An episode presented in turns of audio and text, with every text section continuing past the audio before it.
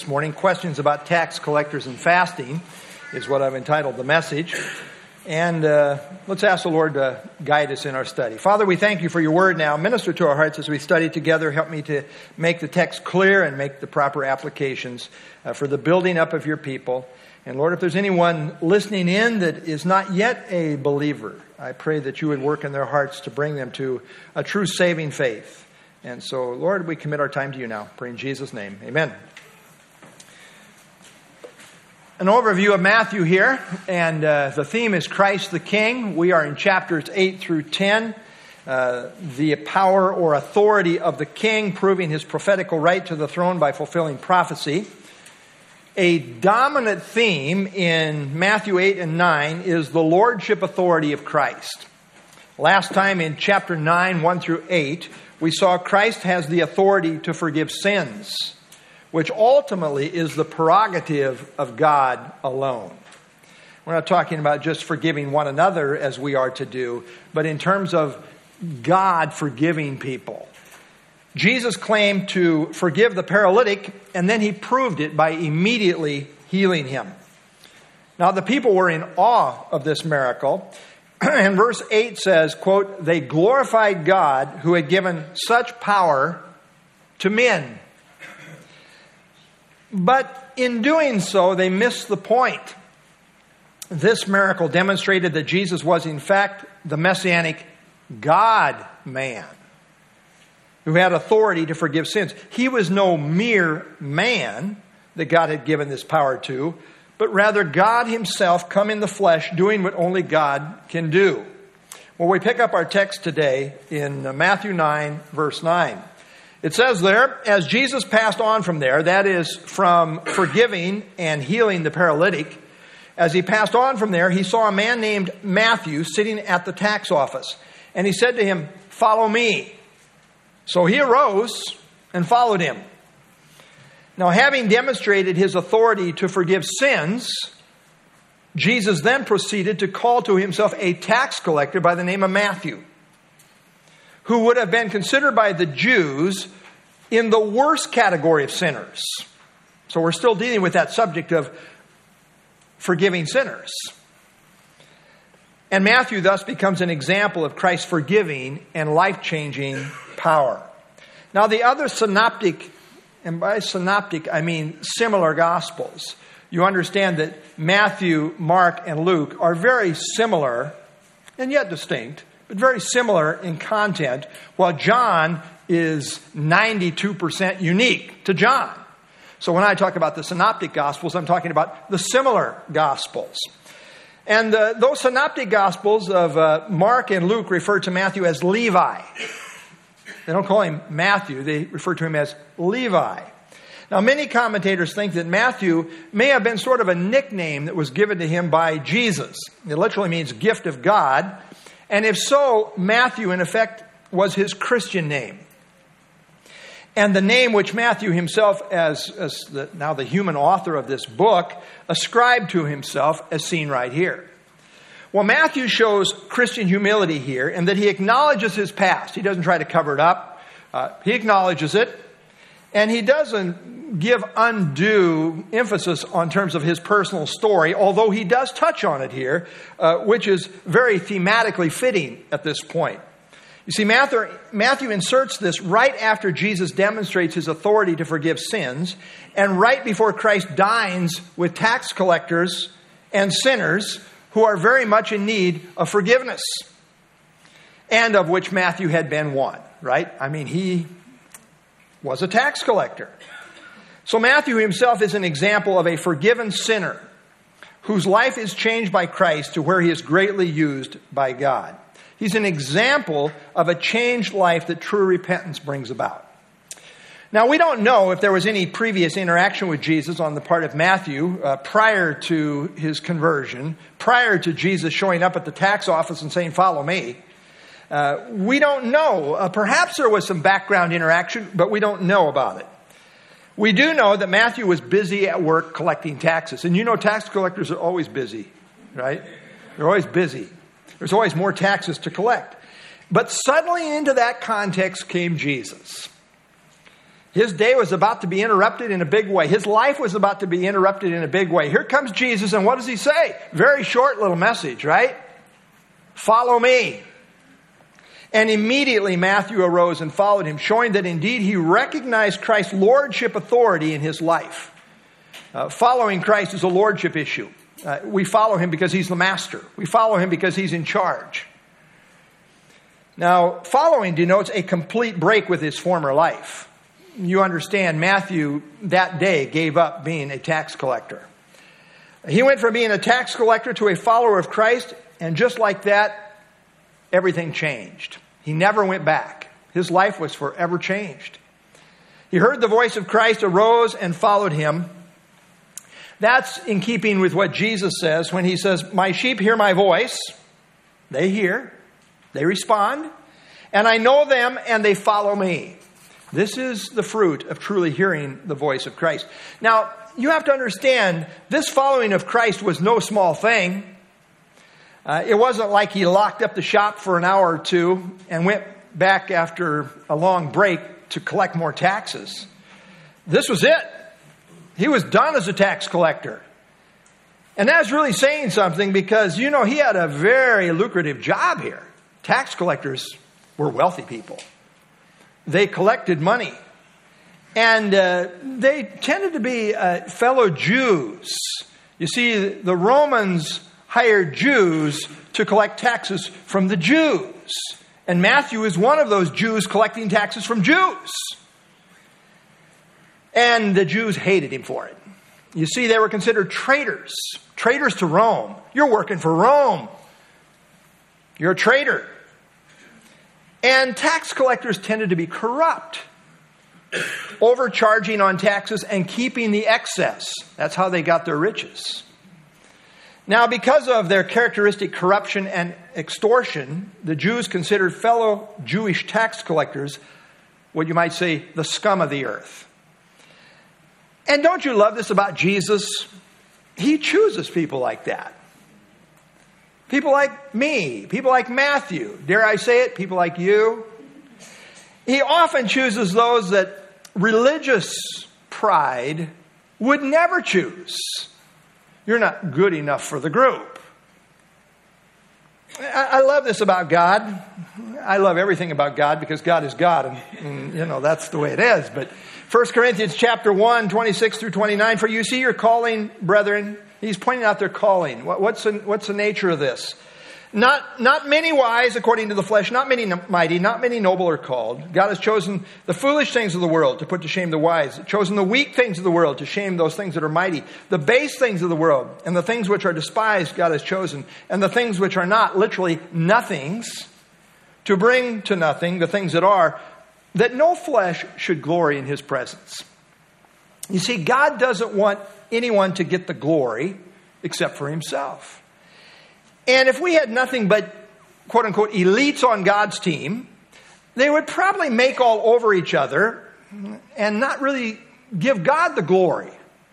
So God chooses mainly the nobodies, those the world has no regard for, who in effect know they're nobodies and therefore are careful to give God the glory. Now, notice it doesn't say not any wise, mighty, or noble, but not many. Not many are called. Yes, there are a few, but not many.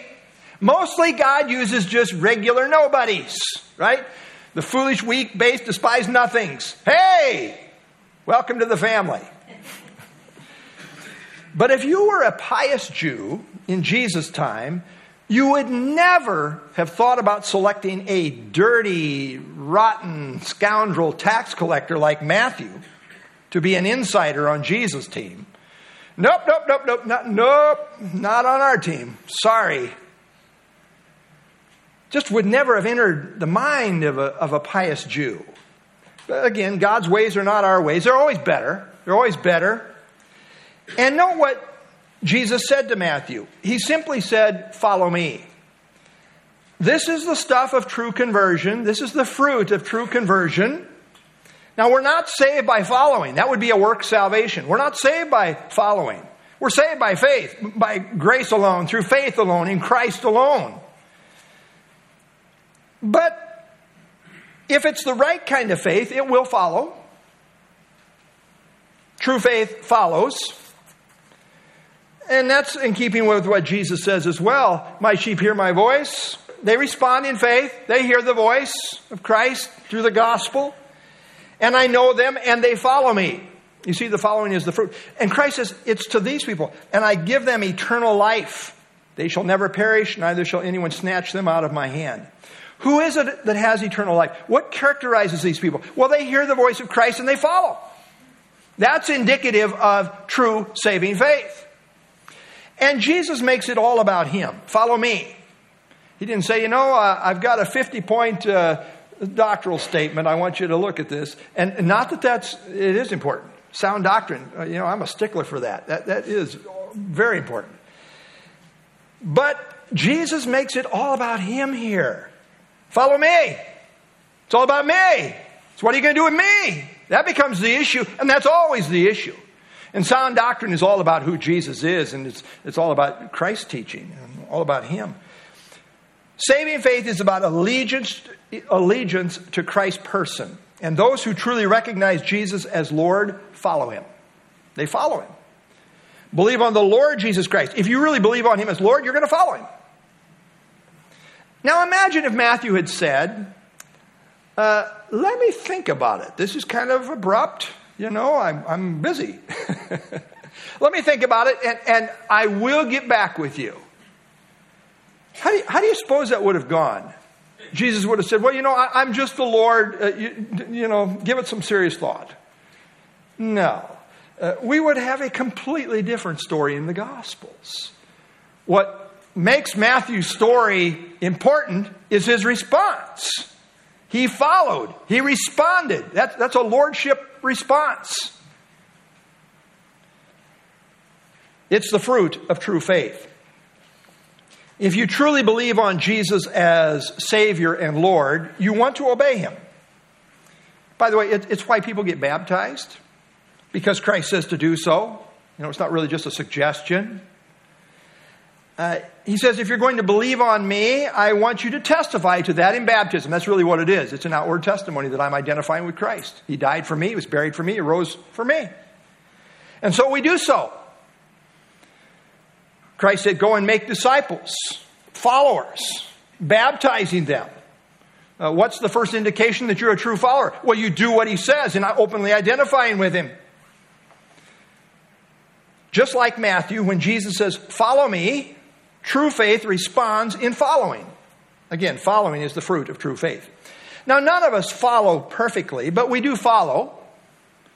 Uh, you know, we start as babes in Christ. Uh, we, we have to learn to uh, crawl, we learn to walk, we learn to run. It's a process of, of growth. We grow in grace, we grow in consistency. We often falter, but we still continue on as we are being perfected uh, by Christ. James says we all stumble in many ways, and we do. Uh, there's a lot of stumbling on the course, and yet, by the grace of God, as children of God, He continues to work in our lives to bring us along as, as He builds, builds us into the people He wants us to be. Matthew is an example of what Christ came to do. He came to call sinners to repentance. And what does that look like? True repentance is seen in a person becoming a follower of Christ. That's what it looks like. Verse 10 Now it happened, as Jesus sat at the table in the house, that behold, many tax collectors and sinners came and sat down with him and his disciples. Matthew jumps right to the point here, while the other two synoptics, uh, Mark and Luke, give a little more background detail. But we see here that this was a dinner held in the house of Matthew. And I'm assuming he probably had a pretty nice house, being a tax collector, right? Probably, probably a pretty big house, probably a pretty nice house. And evidently, the purpose here of Matthew uh, having this dinner in Jesus' honor was really to introduce Jesus to his old friends and associates. That's probably why they're all gathered here. Why else are we having this large dinner with all these sinners and tax collectors? Uh, it seems that he wanted them to know Jesus too. Uh, note uh, the cross reference here in Luke 5:29. Then Levi gave him a great feast. So, so this is in Jesus' honor. He, he, gave, he gave him, Jesus, He's giving Jesus a great feast. This is all about Jesus again. He's the center. In his own house. And there were a great number of tax collectors and others who sat down with him. You know what? Matthew's wanting to make the, the most out of his testimony. I mean, he's probably got a one shot deal here. And he's all, all, all the uh, people he had known in the business, they're all showing up. And they're bringing some of their friends. You know, they're sinners, they're sinner friends, the tax collectors and the sinners. they're all showing up. Uh, there was a great number of them, it says. A large gathering who came in, and what were they doing? They, they sat down with Jesus and his disciples. Now, wouldn't it have been fun uh, to have been there and just kind of listened in on the interaction between all, this, this group, uh, Jesus, his disciples, and this huge group of sinners and tax collectors? What did they talk about, do you suppose? The weather? the food? What Jesus had been doing? Probably all the above, right? I mean, what are you talking about there? Th- things bounce from one thing to another to another.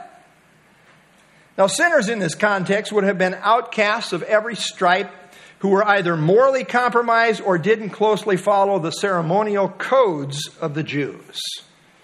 I mean, the Jews considered sinners who are not strictly following uh, the ceremonial law. In the time of Jesus, when people dined like this, they typically would lie on mats on the floor and be propped up on one elbow while eating from a low table. Uh, perhaps something like this, you know. Uh, that kind of gives us a general idea.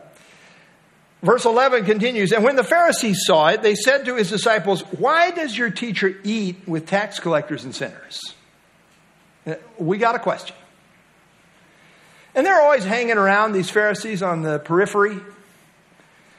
Certainly, by their own admission, they were not eating with this motley group of sinners. But they were close enough. They were kind of on the edge. Eh, what's going on over there? Looks like a feast.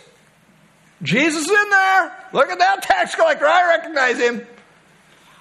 They were watching, close enough to see what was happening. They dogged Jesus' footsteps. You follow the Pharisees. Everywhere Jesus is going, it didn't matter as he got popular. Wherever he went, they're there. They're spying on him. They're, they're trying to find something by, by which they might accuse him in their efforts to bring him down. Note they didn't have the boldness here to directly ask Jesus, so they approached his disciples with this question, which was really more of an accusation than a legitimate question. Now, it was inconceivable to a pious Pharisee uh, that a true prophet would eat like this with tax collectors and sinners. I mean, that's, that's like going to a bar. You know how terrible that is, right? I mean, really. I'm just kidding. I'm just funny about that. I mean, a bar and grill is okay.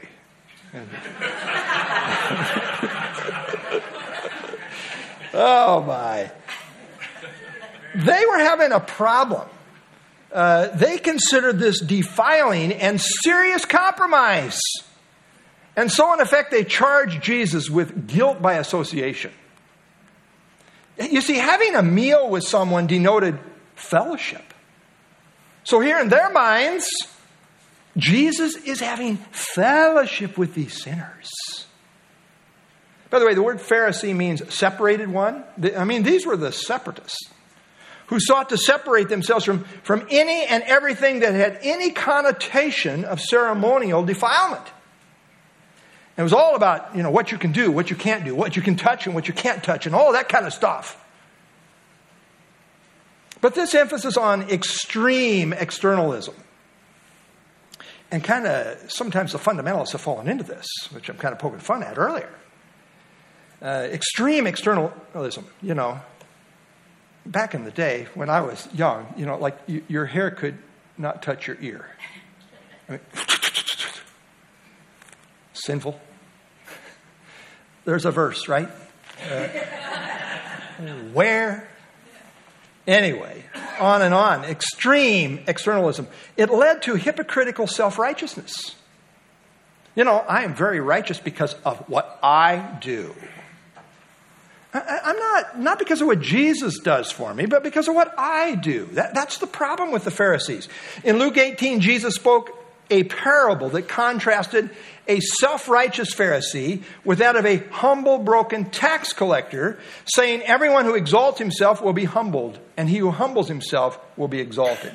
By the way, Jesus was far harder on these religious hypocrites than he ever was on the pagans than he ever was on the Roman leaders, as wicked as they were.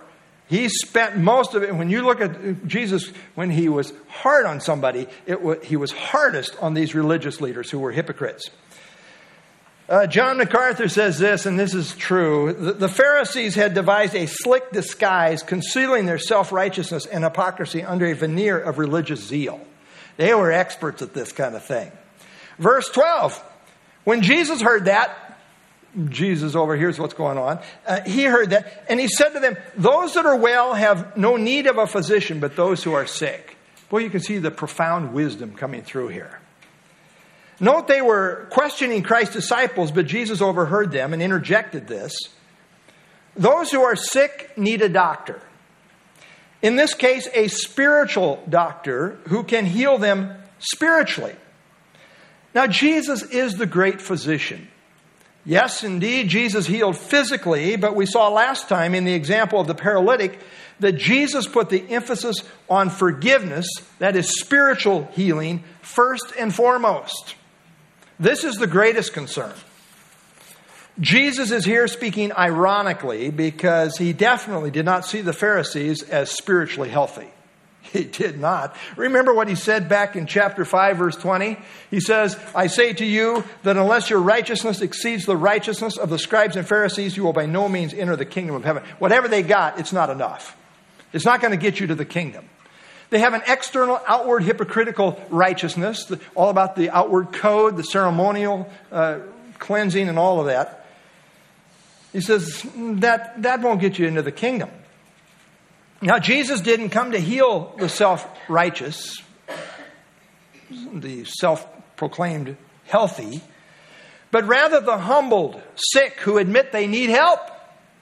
Because tax collectors and sinners were more ready to acknowledge their need for a Savior, Jesus could heal them as they would come to repentance.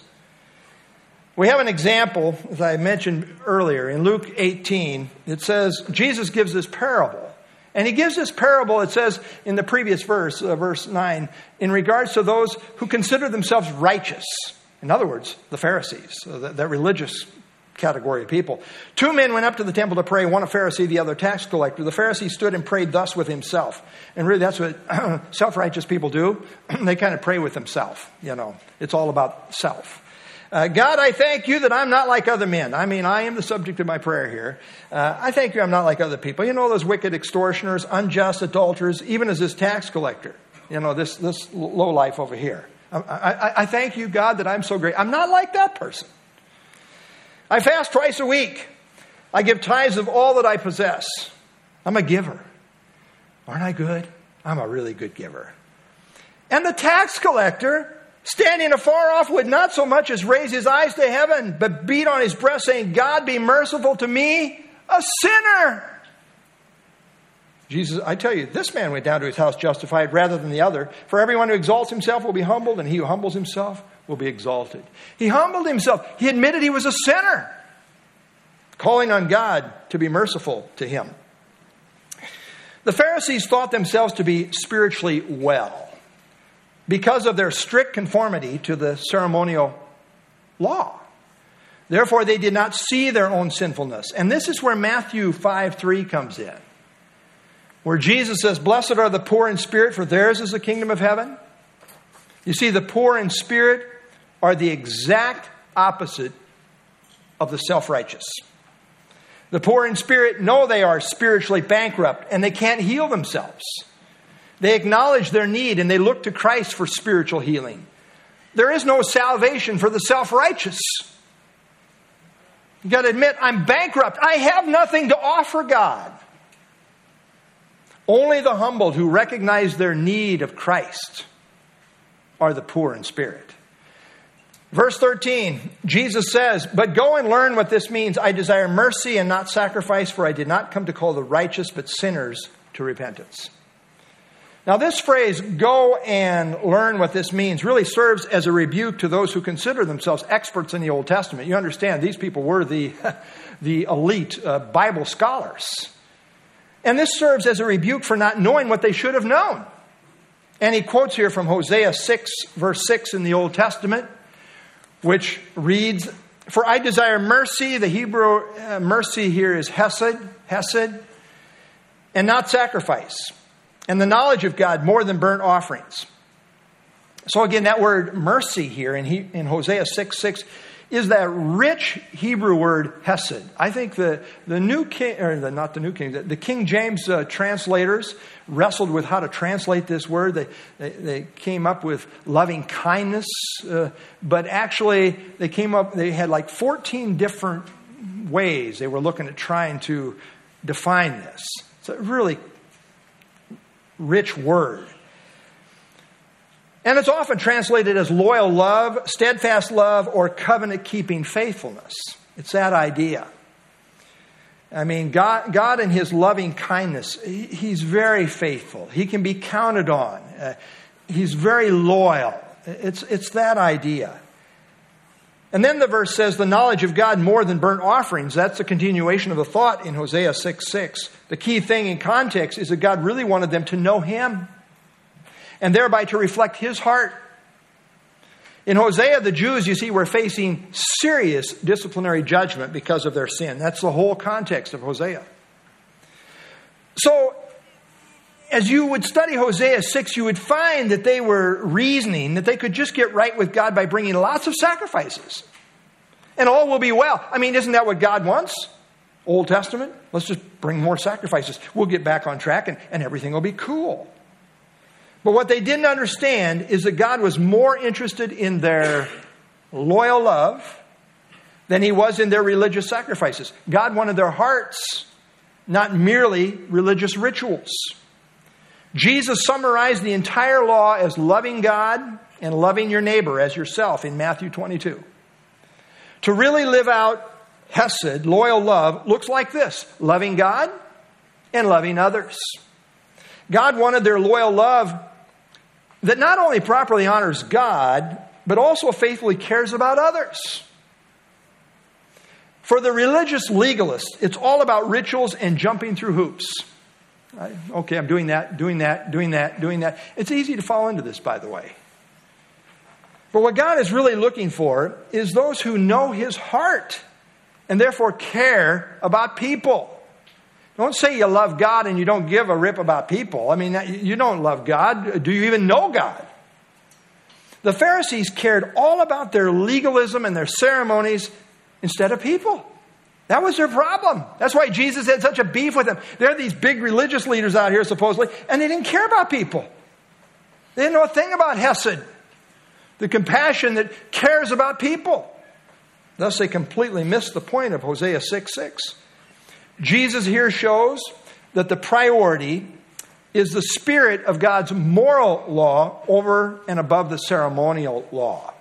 God wants people to know Him and His Hesed loyal love. And when they do, that is reflected in their love for others. Notice a couple of other places in the Old Testament. Micah 6 8. He has shown you, O man, what is good. And what does the Lord require of you? What, what does God want? To do justly, to love mercy. That's the Hebrew word hesed. And to walk humbly with your God. This is what God's wanting. Jeremiah 9, 23, 24, thus says the Lord, let not the wise man glory in his wisdom, let not the mighty man glory in his might, let not the rich man glory in his riches, but he who glories, glory in this. That he understands and knows me. That's the thing that matters. That I am the Lord exercising loving kindness. Ah, there's the word Hesed. I am the Lord exercising loving kindness, judgment, righteousness in the earth. For in these things I delight, says the Lord. God's people are to be godlike in how they live out their lives. And that includes this whole idea of loving kindness, mercy, hesed. What I hear Jesus saying is that God doesn't care how religious you are, how many rituals you perform, how many regulations you follow. If you don't care about people, you're completely missing what it means to truly know God. For God, it's all about people, lost people who need saving. The Pharisees, they were all concerned about their religious rituals. They weren't concerned about the spiritual well being of the people. Jesus says, I'm concerned about the spiritual well being of the people. I was reminded of, of, this Hesed approach versus the harsh legalist approach when I read John MacArthur's booklet titled "What the Book Sa- uh, What the Bible Says About Homosexuality." And the very first lines of the book read like this: "What does God think about homosexuals? Scripture is clear; He loves them." Huh? I didn't expect the book to start that way. That's true, right? It is God's love for sinners that prove the only means for their salvation. You know, we need to keep track of that. God loves sinners. Uh, and, you know, there's, there's no holier than thou here. Uh, we're, all, we're all in that category and would still be in that category except for the grace of God. Now, by the grace of God, we've been transferred over to a new category called saints, holy ones. Boy, I'll tell you, only grace can cross that bridge from sinner to saint. And even as saints, we still got a sin nature that we struggle with.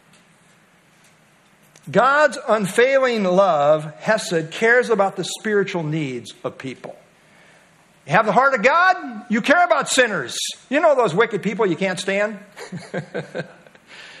You're concerned about their spiritual well being. And one reason God's left us here on planet Earth is to reach out to them. Christ came to call sinners to repentance. That's what we're doing. And that's why Jesus went on to say, For I did not come to call the righteous, but sinners to repentance. This is what real spiritual faithfulness looks like. It is faithfully concerned about what concerns the heart of God. Now, there is irony in what Jesus is saying when he says, I did not come to call the righteous, there's irony because, in fact, there are none righteous. No, not one, as seen in Romans 3.10. Jesus, in an ironic sense, is saying, You Pharisees who claim to be righteous cannot be helped because I came to call sinners to repentance. You're righteous in your own minds, therefore I can't help you. You see, the Pharisees were not really righteous, as already noted in Matthew 5.20, but they were self-righteous. They were self-righteous. They thought they were righteous on their own merits, and therefore they don't need a physician. They don't need a savior. Such people don't need help. Well, they do, but they don't recognize it, and therefore Jesus can't help these people. The only people Jesus can help are sinners. Isn't that interesting? It's the only ones he can help sinners. And I've met a few people, not many, most people will admit they're sinners. But I have met a few. I remember talking to this little, dear old, sweet little old lady. I was going on and on about, you know, we need a Savior and because we're sinners. And she said to me, just kind of interrupted me and says, uh, I don't think I'm a sinner. Oh my. Could have said, well, Jesus isn't for you then. If one is to be saved, it starts by recognizing I'm a sinner and I need to be saved. I need to be forgiven. Christ came to save sinners. What did Paul say in 1 Timothy 1.15? This is a faithful saying. Drive a stake down here. Worthy of all acceptance. Christ Jesus came into the world to save sinners. Praise the Lord. I'm a sinner. Now a saint. I'm a saved sinner. If a person won't admit they're a sinner, then Christ can't save them. The first requirement to be saved is to acknowledge that you are a sinner. Romans 5 8, we know this memory verse, right? But God demonstrates his own love toward us in that while we were still sinners, Christ died for us. Christ came to save sinners. Christ came to call sinners to repentance. Christ died for us while we were still sinners. You see, Christ didn't die for the saints you know, in a roundabout way, yeah, you can get there theologically. But, but the point here of the verse is while we were still sinners, he died for sinners. John Bunyan. I saw that I needed a perfect righteousness to present me without fault before God. And this righteousness was nowhere to be found but in the person of Jesus Christ. Indeed. You can't find it in yourself. The Bible talks about what we call imputed righteousness, what the Bible calls imputed righteousness, which means righteousness that is imputed or put to our account. Uh, I'm, I'm bankrupt. I don't have any righteousness. So I need, how do I get right? How do I get righteousness? Well, the Bible is very clear. 2 Corinthians 5:21, he made him who knew no sin to be sin for us. That's Jesus. That we might become the righteousness of God in him. This is grace. Christ gets all of our sin on the cross, and when we accept him, we get all of his righteousness put to our account. Imputed righteousness. That's a grace deal. I'm never going to get over that for all eternity. I, you know, I, one day I was talking to a relative. You know, I have relatives. And I was talking to this relative, and, and they kind of, they're not a believer, and kind of likes to needle me about certain weaknesses. And he was saying, Yeah, I'll bet you did or this. I don't know if he was talking about me uh, speeding. I don't know what it was. There was some little thing. We got in conversation. He was kind of like needling me. And I said, You know, I'm on the grace plan. End of conversation. Didn't want, to, didn't want to talk about that anymore. It's a grace deal. Christ took all of our sin, we get all of his righteousness. But how do we get this righteousness? Well, the Bible is clear. I love Paul's testimony in Philippians chapter 3, 8 and 9. Yet indeed, I also count all things lost for the excellency of the knowledge of Christ Jesus my Lord. All of his merits, all of his efforts, I count them all loss for the excellency of the knowledge of Christ Jesus my Lord, for whom I have suffered the loss of all things. And count them as rubbish, more literally, dung. You know, they kind of want to be a little bit sensitive in their translation here. I count them as rubbish that I may gain Christ until you come to see all of these merits that I supposedly thought I had, they're all nothing. In fact, if I trust it, it'll damn me. That's why he calls it dung and be found in him, not having mine own righteousness. I don't have any righteousness of my own. I'm bankrupt before God, which is from the law, you know, trying to keep all these rules like the Pharisees are doing. But that which is through faith in Christ, this is how you receive it. That which is through faith in Christ, the righteousness which is from God by faith. Note something very important here, however, in the text. Christ didn't hang out with sinners to partake of their sin, but to reach out to them and offer healing. Not to condone their sin, but to call them to repentance. That's a whole different thing than carousing with them in their sin. People say, well, Jesus is a friend of sinners, like he's carrying on in their sin. Uh, that's to miss the point completely. Those in the front row can appreciate this. yes, Jesus hung out with prostitutes, drunkards, and outcasts. Here's the thing, though. By the time Jesus was finished with these people, they weren't prostitutes or drunkards or outcasts anymore. Jesus came to transform people, not indulge them. Christianity is about surrender, not comfort. Uh, we are to align ourselves to his standard, not the other way around. So th- that's an important qualifier there. You know what Peter says? Peter says this We have spent enough of our past lifetime this was BC, right? Or before Christ days. We spent enough of our past lifetime in doing the will of the Gentiles. And here's how we used to live. When we walked in lewdness, lust, drunkenness, revelries, drinking parties, and abominable idolatries, in regard to these, they think it strange that you do not run with them. We don't, we don't run with them anymore. And Jesus wasn't running with them back here. Don't say he was. You're missing the point. In the same flood of dissipation, speaking evil of you, they will give an account to him who is ready to judge the living and the dead. And by the way, we should note in context here that this was on Matthew's turf, right? This was in Matthew's house. Uh, it was not the sinner's turf. It wasn't a bash somewhere.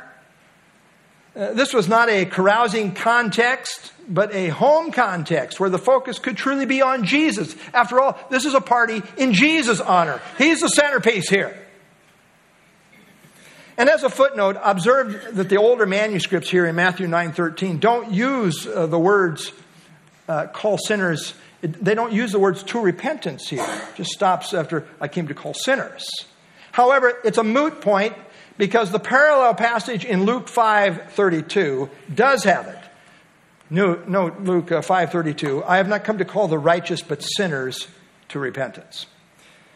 The call of Jesus is really the invitation of Jesus. He invites people to come to him in repentance. That's how, that's how you come. That's the call. It's a call to repentance. And this is what mercy looks like it invites people to repentance out of love and concern for their souls. And that's what a lot of people want. You know, we want, we want to somehow get people in without repentance. And some people have really dissected and say, well, no, it's by faith, it's not by repentance. Yeah, it's by the right kind of faith, uh, involving the element of repentance in the mix. It's a change of mind kind of faith. The Pharisees insist that sinners become righteous to gain acceptance. Jesus insists that they be accepted as sinners, albeit repentant sinners. I like uh, Sinclair Ferguson here. He says, It is misleading to say that God accepts us the way we are. Rather, He accepts us despite the way we are.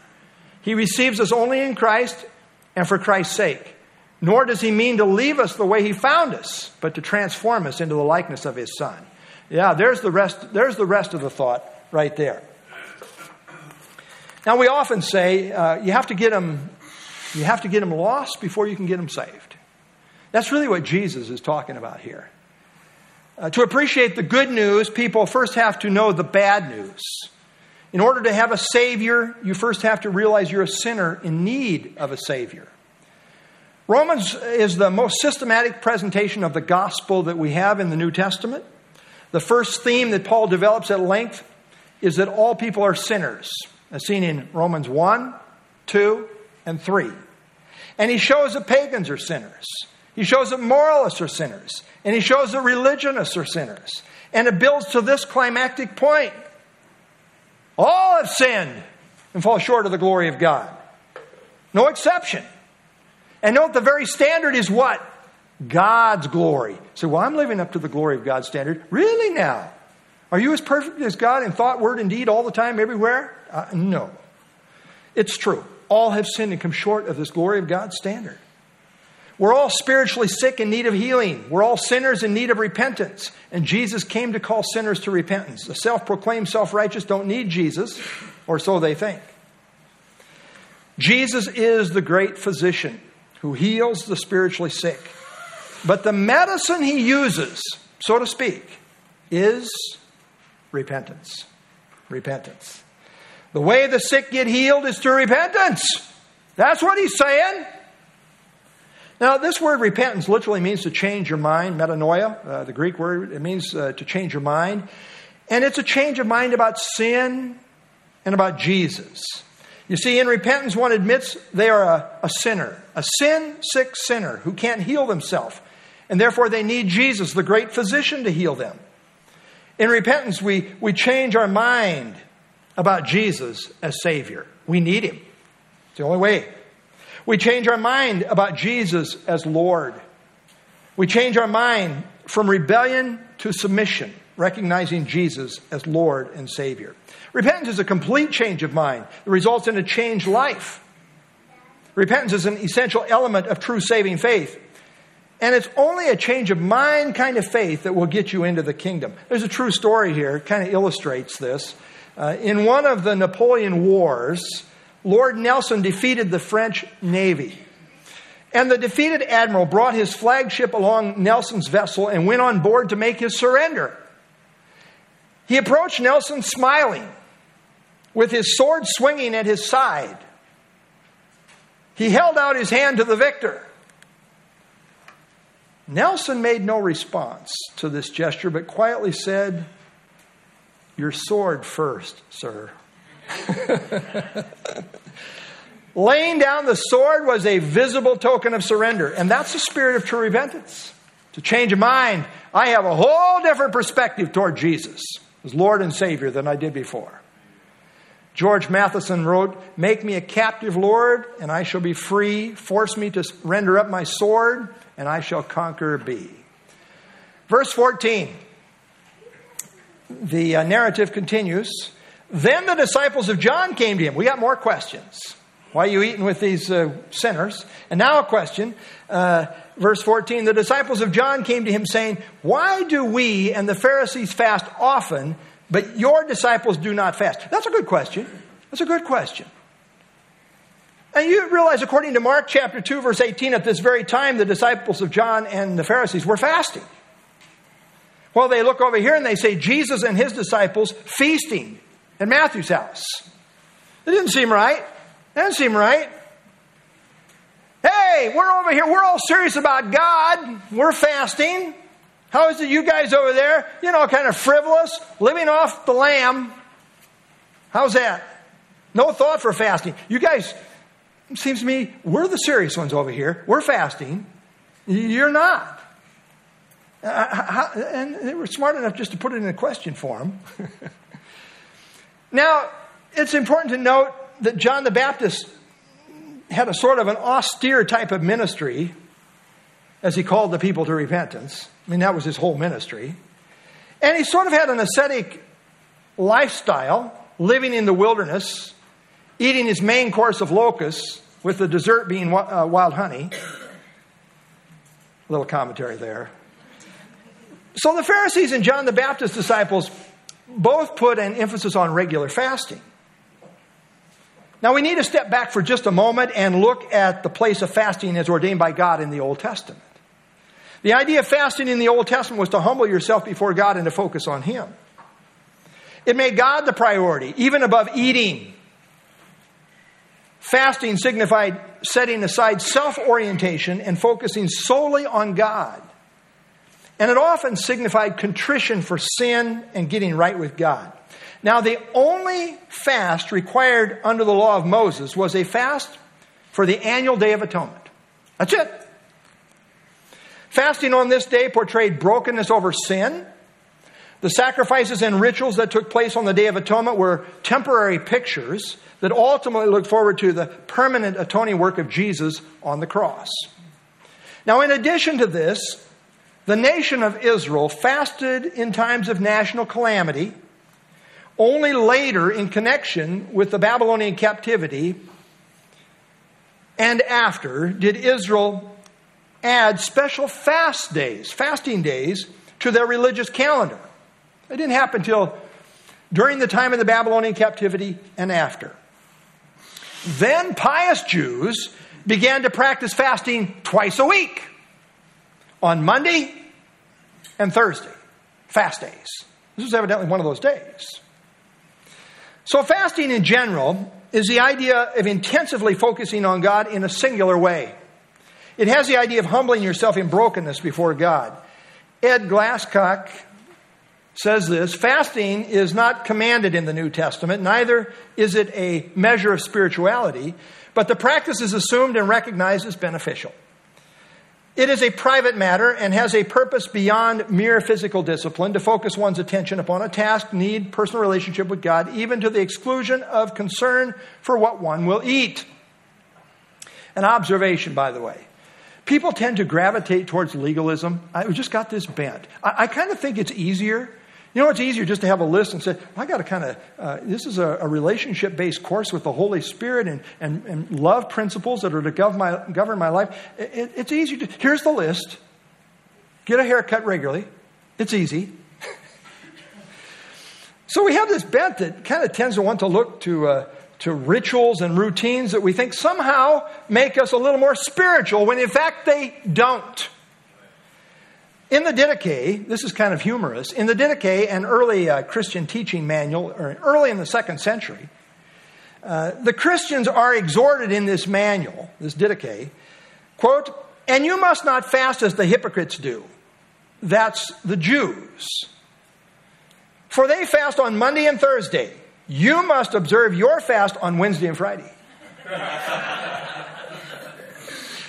so they end up doing the same thing, only on different days. Stick with the New Testament, the, the doctrine of the apostles. You'll be consistent with sound doctrine. But here was Jesus' response Matthew 9 15. And Jesus said to them, Can the friends of the bridegroom mourn as long as the bridegroom is with them? But the days will come when the bridegroom will be taken away from them, and then they will fast. I want you to note something that's very important in, interpretively here. Uh, here, Jesus associated, in this context here, fasting with mourning, portraying it as a symbol of sorrow. Now, understanding context that Jesus was on the scene as the king, presenting the kingdom as being at hand. Oh, let's fast, the kingdom's at hand. Now, it's true as far as repentance, you know, that kind of fit John the Baptist. But here his disciples uh, are believers, they're with him. In the Old Testament, the bridegroom metaphor is often used in reference to God, and the kingdom is pictured as a coming messianic banquet. John the Baptist described himself as the friend of the bridegroom in John 3 29. Thus, Christ being the Messiah and presenting the dawning of the messianic age was no time for fasting. Rather, it was a time of celebration. The king is here, presenting the kingdom, on the condition of repentance, of course. Christ is the messianic bridegroom, and a wedding is no place for fasting. Right? When's the last time you went to a wedding and you fasted? You feast when you go to weddings. It's a time for feasting and celebration. The problem was that these people didn't properly understand who Jesus was as the messianic bridegroom. They were completely out of sync with God's program and what God was doing. Hence, Israel ended up rejecting Jesus as their Messiah, and the kingdom was put on hold. And Jesus alludes to this rejection, saying, But the days will come when the bridegroom will be taken away from them, and then they will fast. This taking away is not simply departure, but rather portrays a violent taking away, as in reference to his crucifixion. And this certainly would be a time of fasting and sorrow. The night before his crucifixion, Jesus said this to his disciples Most assuredly, I say to you that you will weep and lament. They're going to mourn, all right. But the world will rejoice, and you will be sorrowful, but your sorrow will be turned into joy. A woman, when she is in labor, has sorrow because her hour has come. But as soon as she has given birth to the child, she no longer remembers the anguish for joy that a human being has been born into the world. Therefore, you now have sorrow, but I will see you again, and your heart will rejoice. And get this, and your joy no one will take from you. Certainly in the crucifixion, there was sorrow for the disciples, in keeping with the spirit of fasting. But the resurrection turned their sorrow into joy. As we study the whole counsel of God, we find there are special occasions where fasting is appropriate in the church age, for sure. Study the book of Acts. However, the dominant characteristic for Christians is now to be joy and not sorrow. In Nehemiah's time, the people were told, Nehemiah 8:10, "The joy of the Lord is your strength." Paul said, "Rejoice in the Lord always." Again, I will say, rejoice. Philippians 4 4. The Christian life is described overall as a, you ready for this? A feast not a fast.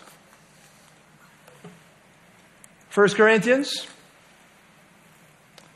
chapter 5, 7, and 8. Therefore, purge out the old leaven, that you may be a new lump, since you truly are unleavened.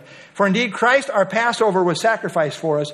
Therefore, let us keep the feast, applying an Old Testament principle to Christian living. It's a feast.